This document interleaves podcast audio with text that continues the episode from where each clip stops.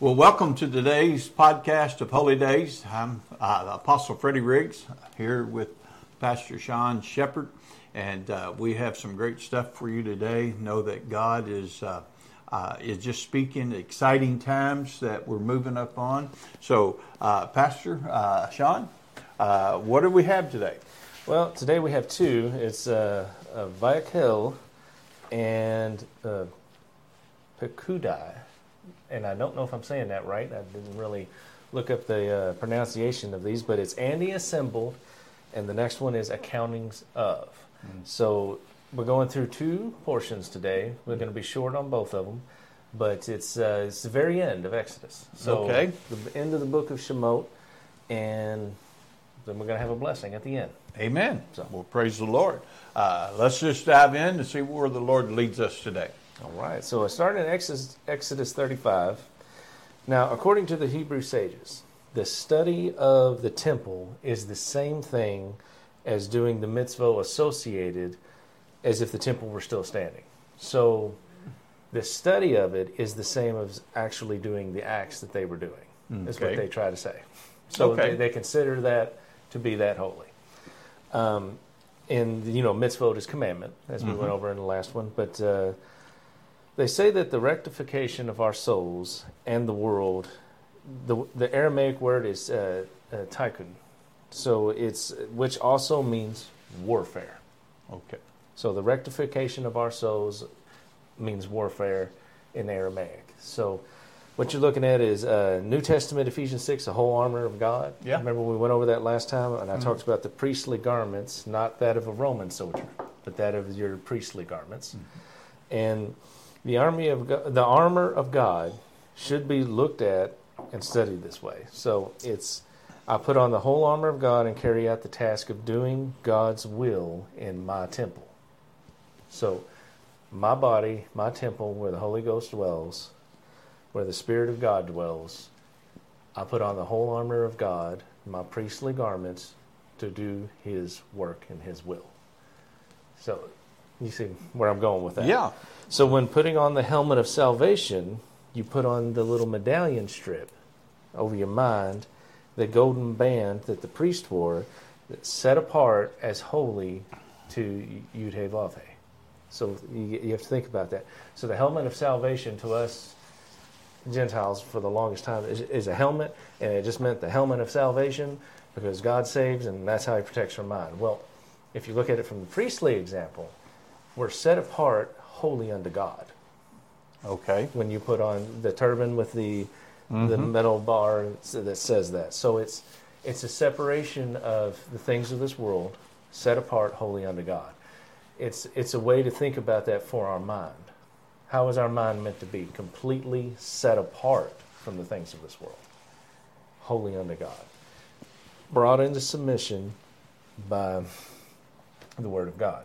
So the way I look at that, you know, the mind is our greatest battlefield. well, there are several books been written on on that, and we do uh, let let our mind get the best of us sometimes, and we we have to battle the thoughts of the mind. Mm-hmm.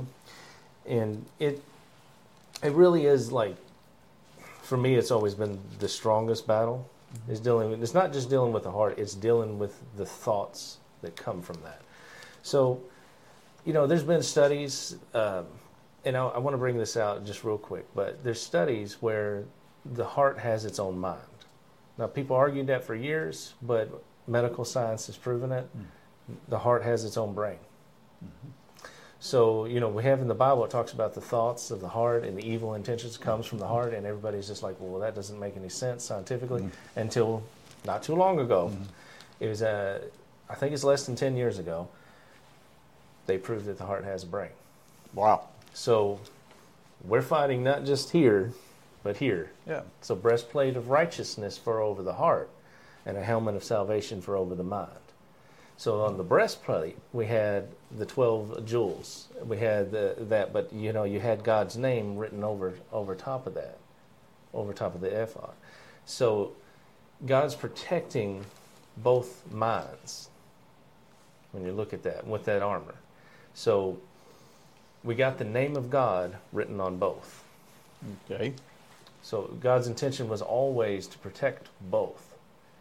So, so many times, you know, we'll pray God for God to give a, you know, help us in an area, and I just want to bring out that when you're struggling, and it, it's a struggle of belief, a struggle of God's goodness, maybe, a struggle of what He's going to do. It's it's not a battlefield on one front; it's a battlefield on two fronts. Hmm. You're fighting two battles. You're fighting this battle, and you're fighting this battle. It's the mind and the heart at the same time. It really is a twofold battle. You know, and the scripture tells us that God looks at the heart of a man because um, there have been times uh, that we've all been worked up, had a, a our we reason with our mind. I'm gonna I'm gonna do this or I'm gonna do that, whether it's in a good way or a negative way. But then we say, well, we had a heart change. Um, so is that the heart, the mind of the heart, the will of God? Because God knows the heart. Uh, our mind can play tricks on us. We know that. We've always heard that. But your heart you know, it says, out of the abundance of the heart, the mouth speaketh. Mm-hmm. Uh, I always thought what I thought in my mind, my mouth spoke. And sometimes, uh, sometimes it does speak too quick. Mm-hmm. Uh, things, uh, oh, I wish I could get that back. But when you speak from the heart, it always touches people and motivates. And you can tell when someone's genuine speaking from the heart. So uh, God is more concerned with the heart mm-hmm. of righteousness and, and speaking from the heart. Amen. Amen. And it's you know it's from the heart often overrides the mind up here anyway in the head. So yes, it is is very true. Um, the next portion that we'll go through it, it has to do with uh, the Sabbath day. So mm-hmm. it's holy to anyone and is a, a, day of rest, and anyone who doesn't obey is to be put to death. Yeah, we've seen that several times mm-hmm. as we look through these parashas. Uh, but a day is like unto a thousand years. We've heard that before. Oh, yes. So I'm going to go into this a little bit on that because it's this the Sabbath day. So what's so important about this Sabbath day? What does it reference to? So on the first day, God created light. Enoch was so in tune with God, God took him during the first millennial. So that first thousand years, God took him. Days like unto a thousand years. Hmm. Okay, stick with me. I'm going. I'm, I'm going with you. so on the second day, God created water. During the second millennial, the flood came in Noah's time. Okay, so on the third day, God created dry land. And during the third millennial, Moses and the children of Israel crossed over on dry land. On the fourth day, God created the lesser and greater lights. Right. During the fourth millennium, King David was born at the beginning, and then Yeshua was born at the end. Okay. Right at the end, Yeshua was born. So he's uh, after he's born, like three or four years later, we entered into the fifth millennium, and during that time, uh, God created the animals and fish. So during the fifth millennium, Yeshua tells the apostles he will make them fishers of men, and Christianity is born.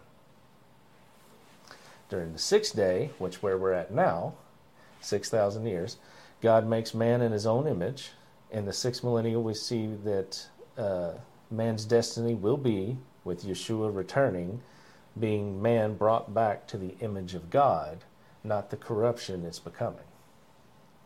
So he straightens out the image of God. Amen. On the sixth day. And on the seventh day, what does he do?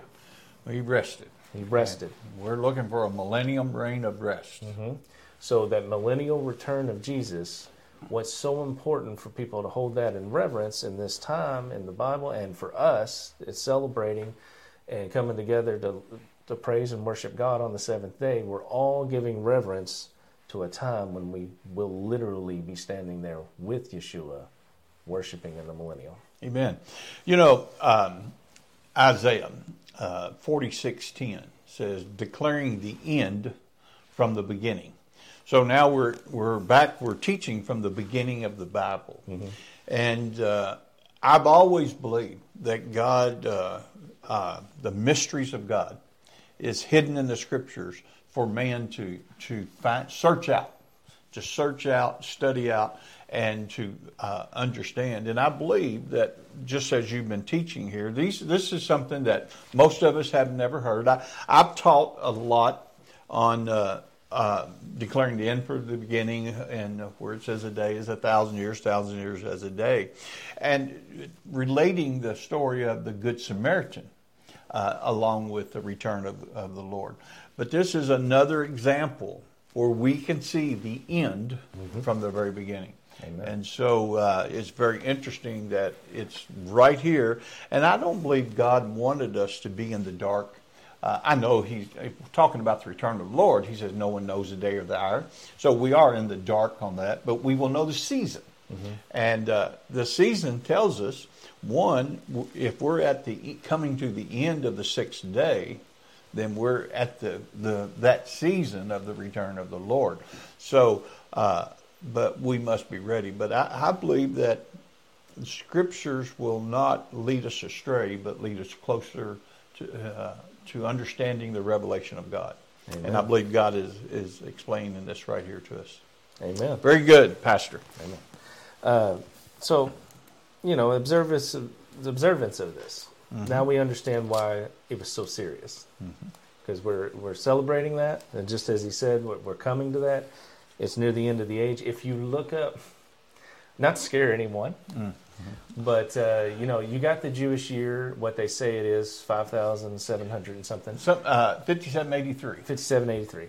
Uh, if you add in the captivity that they had in Babylon, okay. which they took out, Okay. They don't count it anymore. Right. But if you were to add that back in, do you know what our years would be? Mm, no, I don't. Five thousand nine hundred and ninety-eight. Oh, so we're we got two years. That's how close we are. Last I heard, so yeah. we're getting there. Amen. So, we're getting there. Um, let's see. So verses 4 through 19, as we get into our actual content here, uh, again, the people are instructed to give for the tabernacle mm-hmm. and all of their uh, pe- its pieces freely as they stirred in their hearts. It goes over all the pieces and all the priestly garments and everything. And then in verse 20 through 24, men and women came to help and gave freely. Mm. And then verses 25 and 26, I'll say this part for the ladies. Women who knew how to sew came and prepared blue and purple and scarlet thread, fine linen, cloth, and yarn. And in verse 27, the leaders of all the tribes came and brought the gemstones to be set in the ephod. So all the women came to help with the sewing and putting together everything. And all your leaders, and this is something that we never touch on as Christians, this part. The leaders of the tribes came and gave the gemstones. So each leader had a different gemstone. Mm-hmm. And you know, the chess piece had. The chess had the 12 pieces, represent the 12 tribes, so each gemstone. Mm-hmm. Yeah. So somehow God had set that up in Egypt before they even left. And they may not have even known about it. So it's, it's kind of an interesting thing. And they have banners, they have things and symbols and things. We'll go into that later at a later date. But uh, verses 30 through 33 the Lord chose uh, a man named Bezalel, uh, son of Uri, as the, of the tribe of Judah. The Lord has filled him with the Spirit of God, giving him great wisdom, ability, and expertise in all kinds of crafts. Hmm. He is a master craftsman, skilled in everything. He is a master at every craft. Imagine if that was uh, spoken of today over someone. Uh, he just every single craft that the children of Israel had to making this temple, this man was a master craft over all of it. Mm. So he's put in charge all of it. It's it's amazing, and God's spirit's on. Remember, we talked about God's uh, imbuing His spirit on people to do certain works. Right. Mm-hmm. So that's what we have here, and it's so important, you know, to make sure you're using your talents because they're God given you know, even here it says the women uh, were willing to use their skills, mm-hmm. and the men were willing to use their skills, and that is today. We need to be willing to use our skills to help build the kingdom of God. Mm-hmm. Amen. So, in moving in moving on, we'll go into chapter thirty six, but you know, just touching on that, uh, there's so many people who are afraid to do things for God, or they feel like, well, if God really wants me to do that, then He'll send someone to open all the doors and everything will auto magically happen. That's what the term I like to use for that. Uh, I've never had anything auto magically happen. So, You know, so many times in scriptures we see that the faith of the man. You know, Moses, it says, as they stepped, you know, the waters parted. Uh, and uh, there's uh, time and time again we see as we make a step of faith, then God moves. And we, it's always been said, every preacher says that God doesn't call the qualified, He qualifies the called. And, uh, you know, when um, I can go back to 28 years ago when we started pastoring, uh, I felt like a Gideon if there ever was one. I felt the least of the least, and uh, surely uh, God could have found someone. But um, God reminded me that I wasn't the first that He called, so I knew I wasn't God's first choice. Uh, and he said I wasn't the second that He called, and He said if you don't do this, I will call another. So sometimes we have to realize that what we're doing, we we may not feel qualified, but we're we're stepping out and we're relying on God to guide and direct us and lead us through. And that's what he, that's what the the the Bible you know, I've heard it said, you know, you can take the Bible as basic instructions before leaving Earth. Just uh, uh, so he takes it as a roadmap to guide us through, but he teaches us so much about God's nature in this and how we are to present ourselves. And everything we have has been given to God, our gifts, so we give them back to Him. Amen. And notice here what happens right off at the bat at the beginning. Um, who chose this guy? The Lord, The Lord chose this guy. Yeah. Just like in where we are now. So when God tells you, I want you to do this, yeah, it's God that chooses the person. It's not the people or other people. Uh, it may not even be people in an area or whatever it is that you're called to do. It's God chooses the person. You know, and thinking on that nature, I heard a minister make a statement this weekend that I, I really meditated on it quite a bit. And what he said, he says that you don't call yourself or choose that you're going to be a preacher. He said, You may be a public speaker, you may have gifts and talents, but just because you have those talents doesn't make you a preacher. He said, God calls the preachers, God calls the ministers. And, uh, you know, I think it. Uh, there's a lot of people want to be ministers, and they're good speakers. I'm not, but you know, they miss the anointing. Uh, you know, God called and He gifted these. And when God calls you, uh, you may you may have been the kid in the school that wouldn't speak in front of anybody. You may have taken all the the F's instead on oral reports and things of that nature. But once God calls you, He gifts you, and He takes out of you your weakness and and gives you strength in Him. So just as the Lord, it says, uh, the Lord gifted these men, He will gift us. But the Lord is the one that calls us. Amen. Amen. Amen. Chapter 36 uh, the people gave so much, Moses had to tell the people, stop giving. Stop giving. yeah, that's a problem in the church today. uh, no, you know, you can't outgive God. Amen. And uh, It says their compr- contributions were more than enough to complete the entire project. So they got to the point to where they just kept giving. It's like, please stop. We have enough. You know, and, and that's something I've, I've said, uh, people have heard me say over God is a God of more than enough. Mm-hmm. You know, so many people think that God's a God of just enough, but He's a God of more than enough. And it, it says it right here we have enough. He's a God of more than enough. Mm-hmm. So what I'm going to do here is I'm not going to go into the rest of 36 and 37, but I'll cover it real quickly. It talks about the artifacts again and goes over all the pieces again. Mm-hmm. So it's uh, we've already went over that in the last parsha, so I'm not going to do that on this one, but we'll touch on it. Uh, so in chapter 38, they took an inventory of all that was given. So 2,193 pounds of gold, which in today's money, I looked this up. It took me a while because we don't measure by gold, we measure by ounces. But I finally found a way to calculate it. and it's sixty-three million five hundred eighty-seven thousand and forty dollars. Yeah. Sixty-three million dollars worth of gold for the temple, for the, just the tabernacle. This ain't the temple. Yeah. In Solomon's day, this is the tabernacle. Okay. Seven thousand five hundred and forty-five pounds of silver, which is two million four hundred eighty-six thousand, and then 500 5,310 pounds of bronze, and I don't have the price of that, but hmm. It's uh, bronze is not nearly as expensive as the other two. So. Well, I did notice scraps up right now, so it's higher this week than it has been. But uh, using all this material to construct the tabernacle, the ark, and the rest of the artifacts, and that uh, does not even include the wood that was used. So, the wood, of course, was the special wood that they had to use, and all of this stuff. You can imagine just the cost to build a tabernacle. It's not even that big. It was it was decent size, but I mean, in today's standards of buildings, it's, it's smaller than this church. So, Wow. Yeah. So, mhm. so, you know, the high priest garment was uh, that was one thing I wanted to touch on. I almost forgot about that. The high priest garment. A lot of people don't know this, but it was never washed. Never washed. What would happen is the blood stayed on it.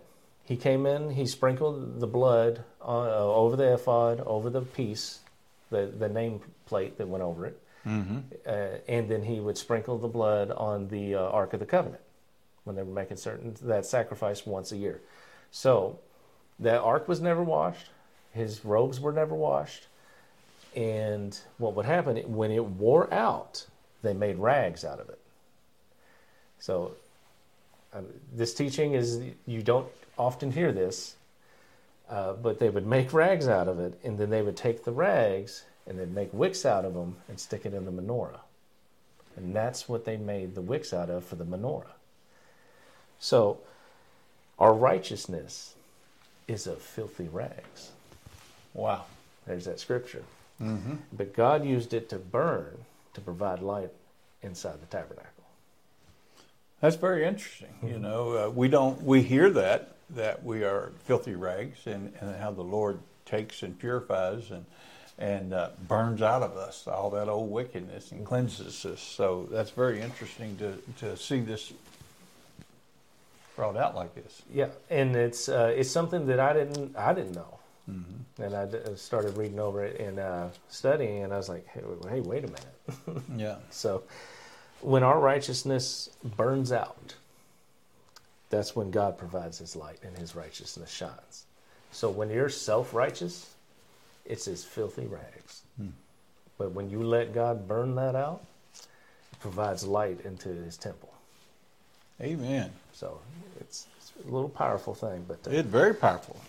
so in uh, the next parashah, where we're going to slide right into, uh, Pekudai, uh, accounting of or accountings of is uh, Exodus 38 to Exodus 40, and it's going to close us out. So uh, they put together and make the garments and the other priestly garments. Uh, they liken these garments to the garments of salvation and the robe of righteousness. So you have the you have the uh, regular linen garment, and you have the priestly robe. Right.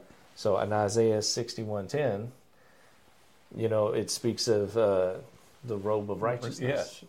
And so when every time we talk about people who've gone to heaven and done these things, they they got people walking around, and we call it today gowns, Yeah. but it's linen garments, and then we have people walking around in priestly robes. And they asked what's the difference is. Some people barely made it and they got salvation. And then the others are walking around with their full priestly garment on, the robes of righteousness. And you see the parallel here between these and the old ones. So it's, it's very interesting and it's something that, you know, we don't often compare to. But if you're going to compare to it, you got your regular priestly robes and then you have the fully decked out one. So Wow. You know, speaking on these robes and stuff, um, you know, sometimes we get this mentality that, uh, well, a priestly robe only for the minister, the preacher, uh, and they're the ones going to be exalted in heaven. But you know, their scripture says uh, they that are first shall be last, though the last shall be first.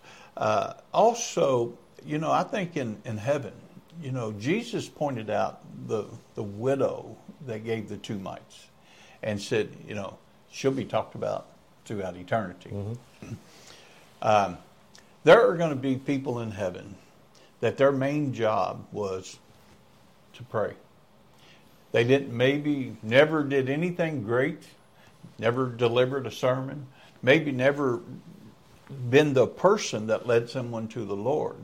Uh, maybe never gave the most money to the church, but they had a sincere heart. They prayed. They prayed for the pastor. They prayed for the church. They prayed sincerely for people to be saved. You know, their rewards in heaven, those robes that they get in heaven, are going to be decked out. Mm-hmm. Uh, and there's a, there's a, a, false teaching that just because uh, you were a prophet or, or you were a pastor or you were apostle, you're going to you're going to be elevated to such a high place in heaven. It's those that gave of their talents and their skills mm-hmm. to do what they could, and so that robes we can all earn robes of uh, decked out priestly robes, but it's our willingness to serve and work for the Lord. Amen. So I just, you know, I, I think of that often. I think of uh, uh, in the 28 years, uh, the most precious people that's been to me as a pastor for 28 years is, you know, and I appreciate the giver. And, and I'm not saying the giver won't be honored in heaven, but I appreciate those ladies, those uh, men that have sought and spent their time in prayer and mm-hmm. prayed for me and lifted me up uh, when I went through difficult times. Uh, and I think some of their rewards are going to be great. So many just, who are who are first will be last, right? And many who are last will be first. So I, I think some, you know sometimes the people we think the least of mm-hmm. will may have some of the greatest honors in heaven. So uh, everyone has a part, and uh, but I've always appreciated those. Yeah, amen. That's uh, God looks to the heart, and you know, there's there are people who have who are prayer warriors, interceders, fasting and praying that no one even knows. Yeah. So you know, we talked a little about a while ago about the heart. Mm-hmm. Uh, out of the heart, the mouth speaketh. You know, and uh, so, but out of the heart, actions is made. Amen. So, amen. So, what are you going to do with yours? Amen. Amen. So, in chapter 40, after the work is finished, around seven to eight months it took to make the tabernacle. Um, now, I'm going to go into something here that I don't think many people have heard. Okay. But I'm going to do it. So, now the brass altar was made for burning the sacrifice, laid the cross on it to put to the, uh, the meat to the sacrifice. So, they made a cross out of wood put the meat on it, and burnt the sacrifice. And Jesus died on the cross. Passover. Passover's coming up. So the laver, the washstand, washing and cleansing, Christ cleanses us because he is our sanctifier. Unleavened bread. The showbread food for the priest, uh, Christ is the bread of heaven, uh, the bread of the presence, first fruits. We got our first fruits demonstration there. The altar of incense is for prayer. The last thing before going beyond the uh, veil to the ark, Christ is our intercessor. Pentecost. All right. Sticking with me? Yeah, I got you. All right. So the menorah provides light. And Christ is the light of the, wo- the world. Rosh Hashanah, Feast of Trumpets. Mm. He's the light of the world, the light revealed at Rosh Hashanah. So, the Ark of the Covenant is it has to do with atonement. And Christ is the final atonement for us. So you got the mercy seat, the blood, and it's judgment for anyone who's not. Day of Atonement. It's right there. And then the tabernacle in its entirety all these things mixed together, God dwelling with us, with His presence coming down, it's fulfilled in its entirety when the, the cloud, the pillar of cloud, comes down and dwells in among us. Feast of Tabernacles. That's what we're looking at. That's what you're looking at in the entire tabernacle. Amen. And that, that's interesting just how each one of these has a role, has a part, and each um, article here just kind of collates with that. And there again, I think the Lord is trying to draw us in and teach us uh, that he, he knows what He's doing. His plan is going to be fulfilled. Amen. It's it's all laid out. So you, you're looking at it. It's got every major feast, every season, everything is provided for. Everything has a reference to something. There's nothing that's missing. We didn't go into everything. Even the ropes have meanings and significance to them. It's the, but the temple fulfilled is all of mankind's time fulfilled. It's showing us a demonstration of God's plan. Hmm. And by the way, when they're laid out, they form a cross. Yep. Amen. In uh, verse 34, then uh, the cloud covered the ta- tabernacle, and the glory of Yahweh filled the tabernacle. Moses could no longer enter because the cloud had settled down over it, and the glory filled the entire thing. So he couldn't even walk into it. When the cloud moved, the children of Israel followed it, and if it stayed, they stayed. So he would sit over top of this tabernacle. And when it moved, they followed, but if it didn't move, they, they stayed where they were. At night, fire glowed within the cloud. So it kept the children of Israel warm, and it had that glow in it. So they knew, and they could see it just walking outside of their tents. And the Bible specifically lets you know they could see it. So you're talking about the entire outline of the children of Israel that walked in a cross pattern could see that. Um, so that's uh, that continued throughout all their journeys, Yeah. and that's that's the that's the book of Shemot for you.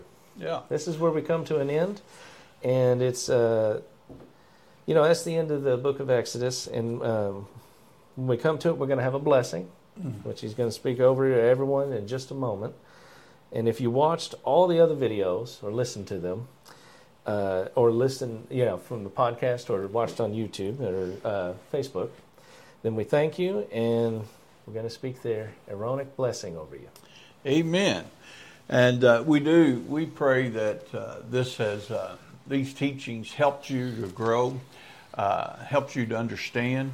Uh, by no means are we expert on all of this subject. Uh, we learn as we go along.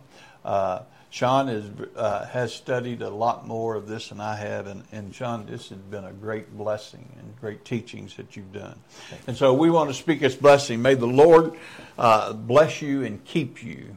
May the Lord make his face shine upon you, and may he be gracious to you.